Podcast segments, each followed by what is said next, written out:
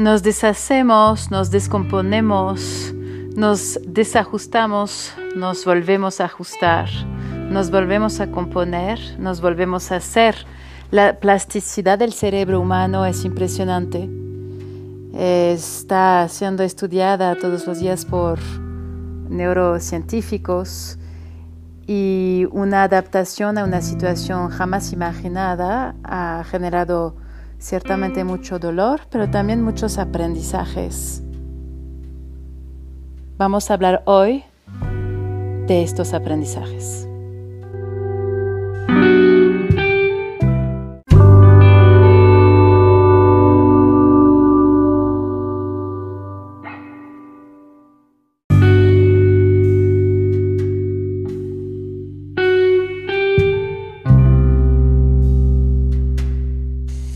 Hola, ¿qué tal? ¿Cómo están? Buenos días, buenas tardes o bien buenas noches. Este podcast fue creado en gran parte para seguir generando una producción de redes neuronales para que salgamos de ciertos patrones de apatía o ciertos patrones repetitivos. Aquí, precisamente en esta reunión del círculo de lectura que es material para generar también el podcast, que es un podcast colaborativo, hablamos precisamente de cómo enfrentar situaciones que requieren de adaptarse de manera muy rápida y muy cambiante. En inglés le llaman las FFTs, Effing First Times.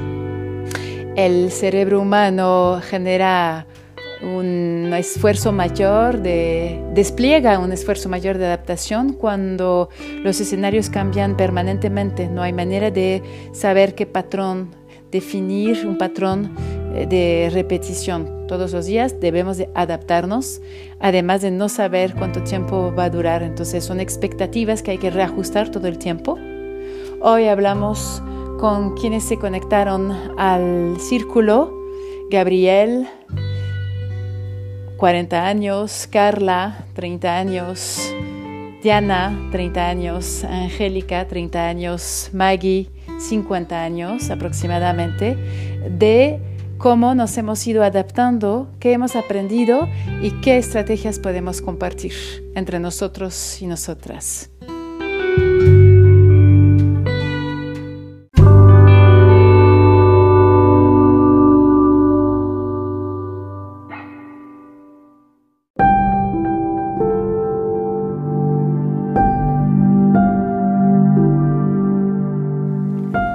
Así que, si tuviera un giratiempo, le diría a mi yo de 21 años que la felicidad radica en saber que la vida no es una lista de la que ir tachando tus adquisiciones y logros. La vida no son los títulos ni el currículum, a pesar de que conoceréis a muchas personas de mi edad y mayores que yo que confunden esas dos cosas. La vida es difícil, es complicada y nadie puede controlarla del todo, pero si sois humildes y lo aceptáis, lograréis superar las vicisitudes. Quizá penséis que escogí el segundo tema de este discurso, la importancia de la imaginación, debido al papel que desempeñó a la hora de rehacer mi vida, pero eso no es del todo cierto. Si bien personalmente defenderé a capa y espada la importancia de los cuentos infantiles, he aprendido a valorar la imaginación en un sentido mucho más amplio. La imaginación no es solo la capacidad exclusivamente humana de concebir algo que no existe y por lo tanto el origen de toda invención y progreso. Podríamos afirmar que su aspecto más revolucionario y revelador consiste en que es la fuerza que nos permite empatizar con otros seres humanos, con vivencias completamente distintas a las nuestras.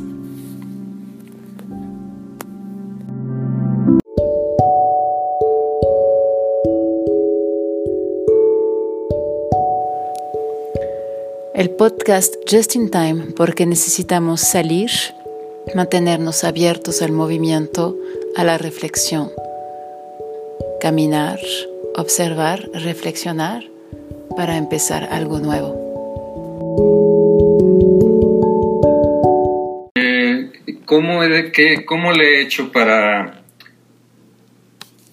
eh, sobrevivir a esta situación? No sé, la verdad no sé. ha sido, eh, bueno, yo me encuentro solo y es una situación muy peculiar la mía porque yo me mudé de casa de la Ciudad de México me vine a vivir a un entorno completamente diferente y aislado en, una montaña.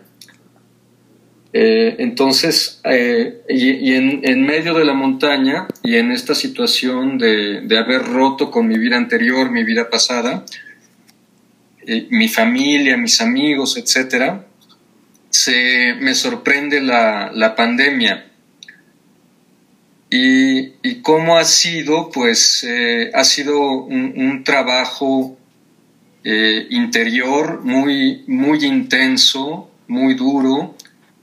Eh, se han liberado ángeles y demonios. Y, pues ha sido un, diálogo permanente con estas dos posibilidades, con estas, con estas dos esferas ¿no? de, de mi propio ser y desde luego, pues se ha tratado de, un momento de mucho crecimiento, sobre todo interior, ¿no? Ahora que hablas de la imaginación como un poder o una capacidad para ponerte en los zapatos de los demás, en la piel de los demás, eh, pues sí, bueno, desde luego ha sido un proceso de, transformación, de crecimiento y de camino eh, hacia, hacia una forma de sabiduría que no me esperaba y que tampoco conocía, pero pues ha sido un proceso de, fortalecimiento que a veces me tiene en la lona, ¿no? que, a veces me, me, tiene en una situación desesperada, eh, triste, eh, difícil, pero pues hay, momentos en los que me recompongo también y, y continúo y sigo adelante. No sé la verdad cómo le he hecho pero eh, sí les puedo decir que ha sido algo muy interesante. Para mí yo me dedico a escribir y a leer, son mis principales actividades y pues he tenido tiempo de sobra para dedicarme a ello. He dejado atrás la, ciudad y, creo que, bueno, siempre tuve la inquietud de vivir más cerca de, de los espacios verdes, del campo. Y, y bueno, creo que esto es en realidad una forma de, reencuentro con, conmigo mismo y con una, con una forma de tranquilidad que, no conocía. También eh, depositar, esta es una, es como una navaja de doble filo, depositar eh, toda tu confianza en los demás, depositar eh, la razón de tu felicidad en los demás creo que ya eh, a partir de todo esto yo soy más responsable de, en ese sentido, mi propia vida, ¿no?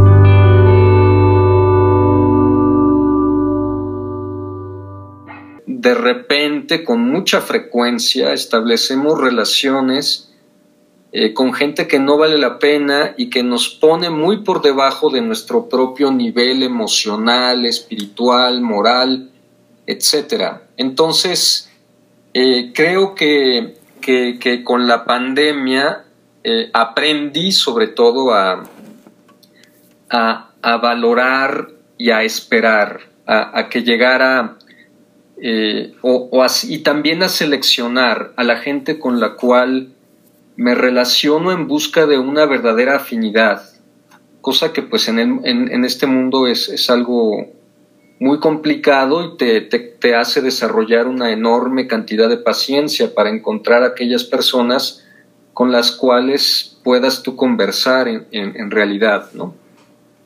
Completamente. Entonces, sí. Sí, perdóname.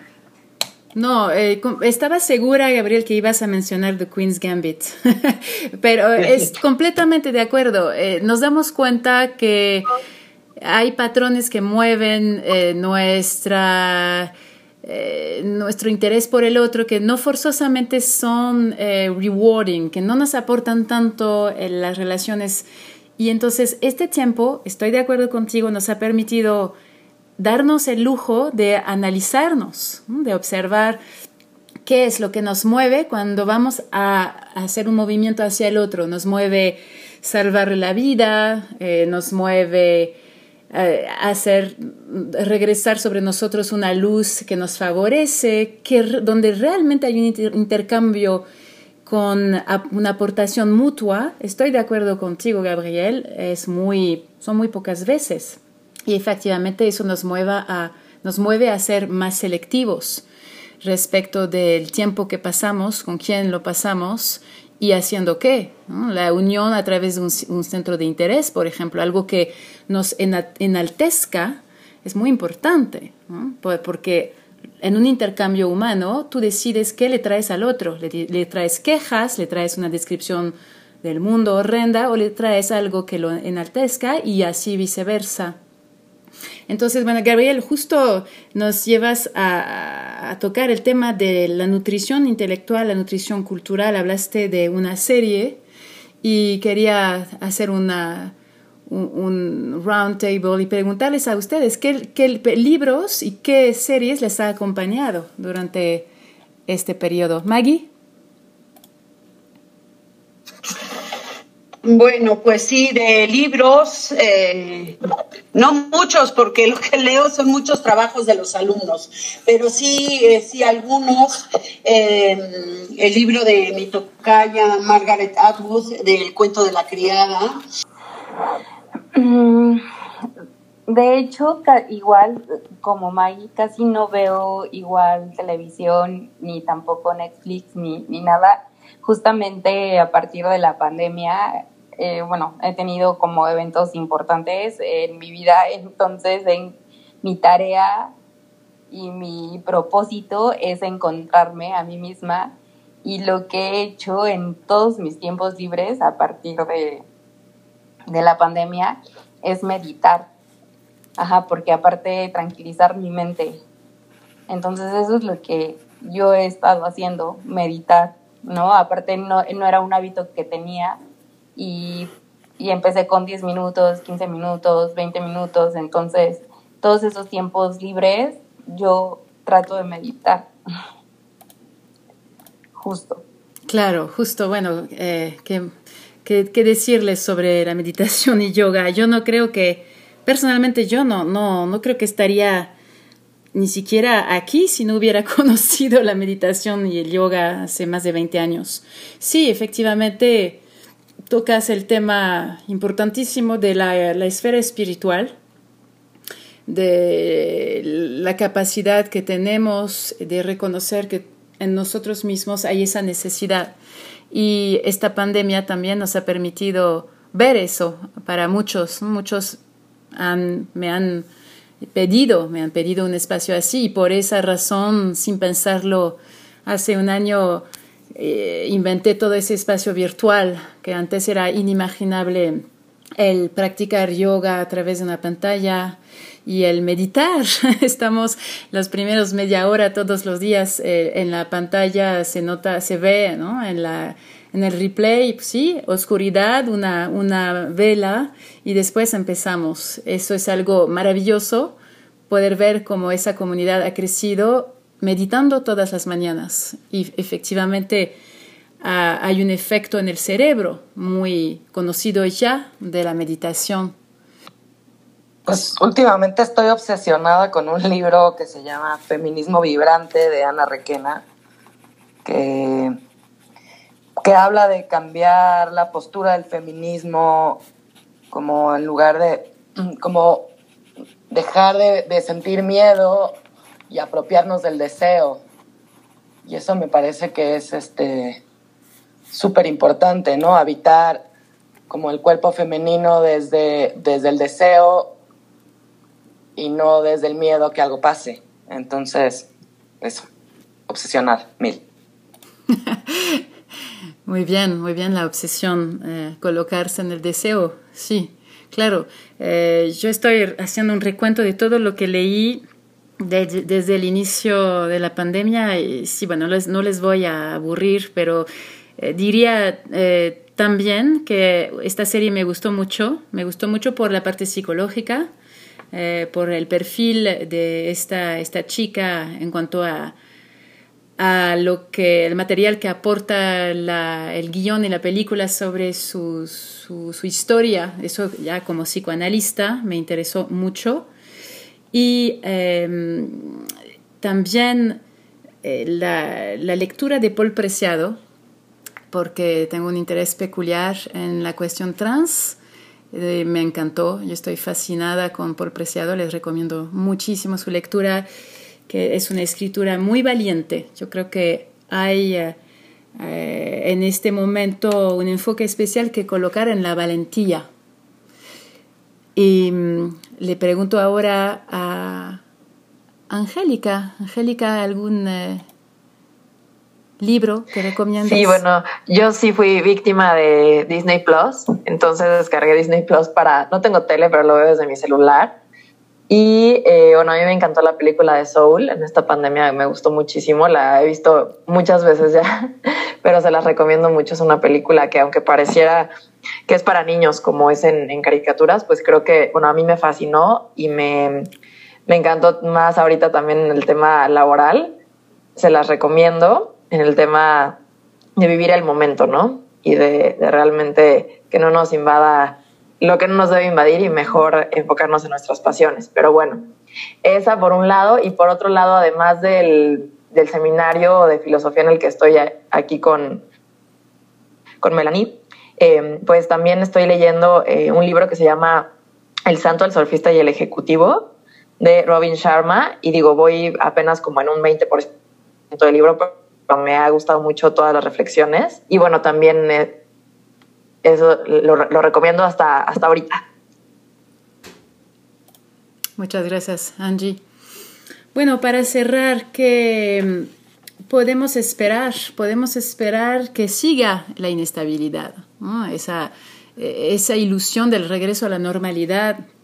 No creo que aquí nadie esté creyendo que habrá un regreso a la normalidad, que además estamos viendo en este círculo de palabra que muchos aspectos de la normalidad no nos gustaban, eh, Gabriel, con mucha honestidad, y comparto con él ese sentir, eh, dice, no quiero que se termine. Obviamente sabemos que hay mucho dolor, muchos muertos y cosas terribles, pero hay cosas que no queremos que se terminen, y eso es porque antes había una desconexión completa con nosotros mismos eh, y estamos empezando a acercarnos un poco mejor a nosotros mismos. Eso es lo que no queremos que termine también en las relaciones laborales, el descubrir que se puede trabajar desde casa, eh, descubrir que eh, podemos evitar la absurdidad de pasar dos horas en el tráfico para encontrarse en un lugar solo porque eh, una jerarquía está checando que estemos aquí trabajando. Entonces, apelando a la responsabilidad personal, se están moldeando nuevas realidades y no creo que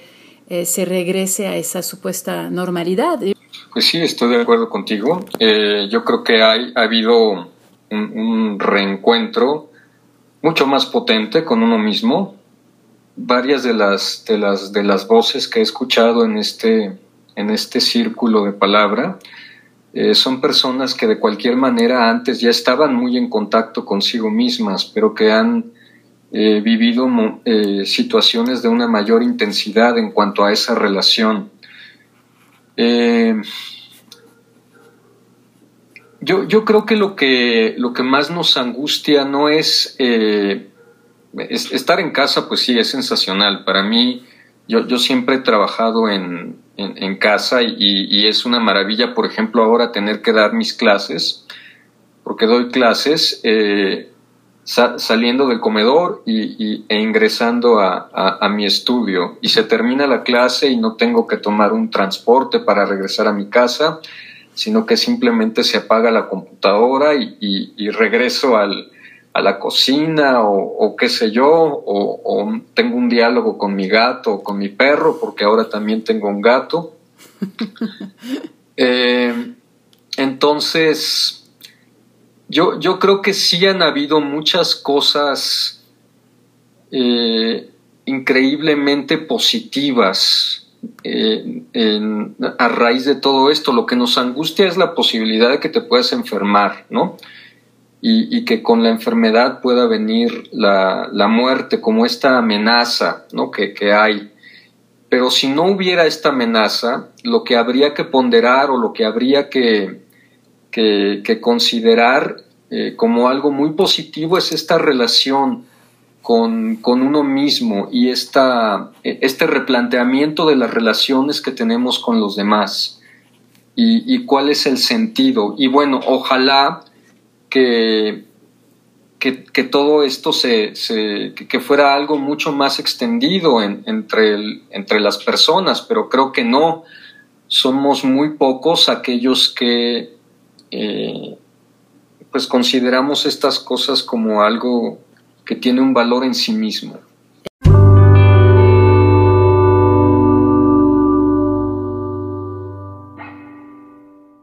Lo que sí me gusta sea, me gustaría mantener es como, pues este espacio en mi casa que es mío y que no es de nadie más y que, y que puedo aprovechar para lo que sea, incluso para ver el techo y ya, ¿no? Eh, como darme el espacio de no, de no, de, no estar hacia afuera y estar hacia adentro en mi propia casa, eso está increíble.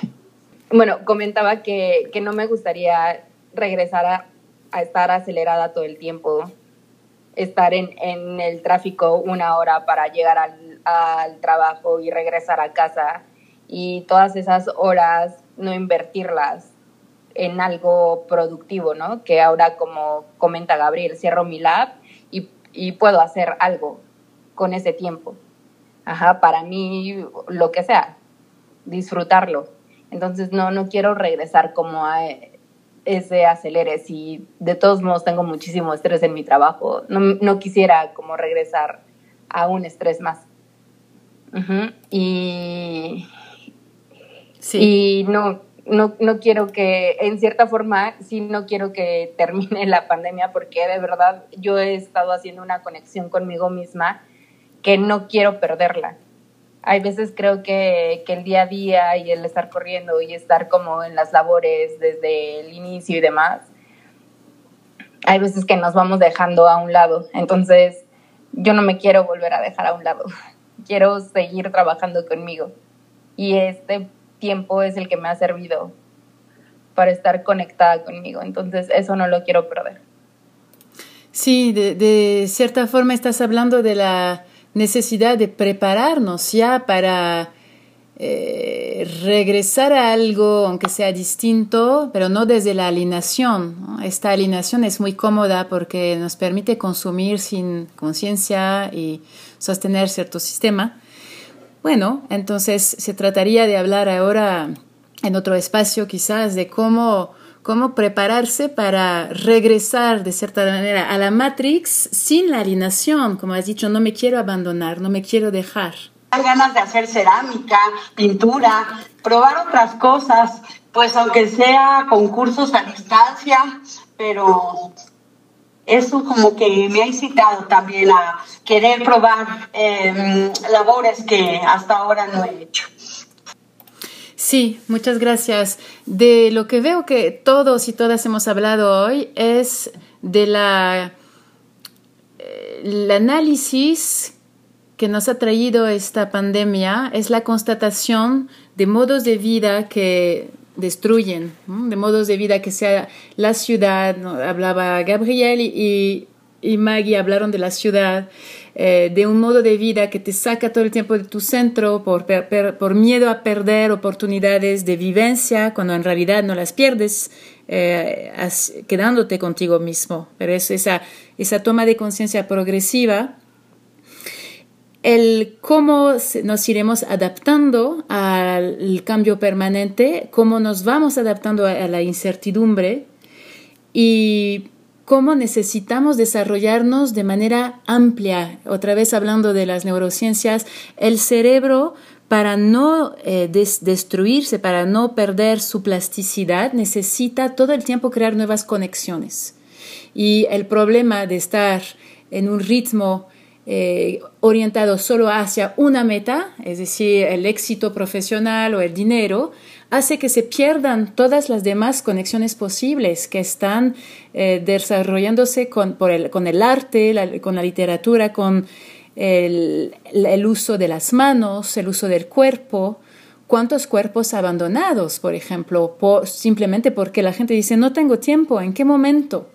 Entonces, esa toma de conciencia nos lleva a hablar del cuidado de sí. El cuidado de sí es una noción que Foucault trabajó mucho. Eh, ¿Cómo hacemos para cuidarnos y cómo hacemos para ser uno mismo? En otro momento hablaremos de la aportación maravillosa de Foucault, que yo quiero mucho, porque tuvo otra vez ese valor para tratar temas que en su momento no se trataban en filosofía, pero los dejo pensando eh, sobre esta cuestión del cuidado de sí, sobre la posibilidad de ampliar nuestra conciencia de uno mismo y generar nuevas conexiones neuronales todo el tiempo. La idea es que podamos disfrutar esa vida, no ser esclavos de la vida. Listo, libremente pueden decir una palabra, algo que les deja ese círculo? Yo diría equilibrio. Muchas gracias. Mm, desapego. Libertad. Eh, conocimiento. Conciencia. Muchas gracias por esas palabras tan poderosas. Si quieren agregar más, si el la conversación les ha inspirado y quieren aportar con eh, lecturas eh, más cosas, por favor lo hacen en el canal de Telegram y lo vamos eh, compartiendo entre todos. Les deseo un feliz fin de domingo y les digo hasta el próximo domingo para otro círculo de palabras. Gracias, Gabriel, qué gusto otra vez escucharte y tu pensamiento. Qué bueno que estás en el campo con gatos y perros. Gracias Carla, gracias Angie, gracias Diana, gracias Maggie. Buenas tardes. Este es el podcast Just in Time. Para que podamos intercambiar, tenemos la página de Facebook, podemos eh, también intercambiar con el correo electrónico y también en la app eh, de Just in Time, de Viñasa Yoga Just in Time en Wix. Puedes mandarnos tus mensajes, haz tus sugerencias, preguntas, comentarios para que te vayamos respondiendo. También eh, está la posibilidad de dejar un mensaje vocal en el mismo podcast. Te podemos mandar el link para que nos dejes un mensaje vocal. Nos vemos pronto.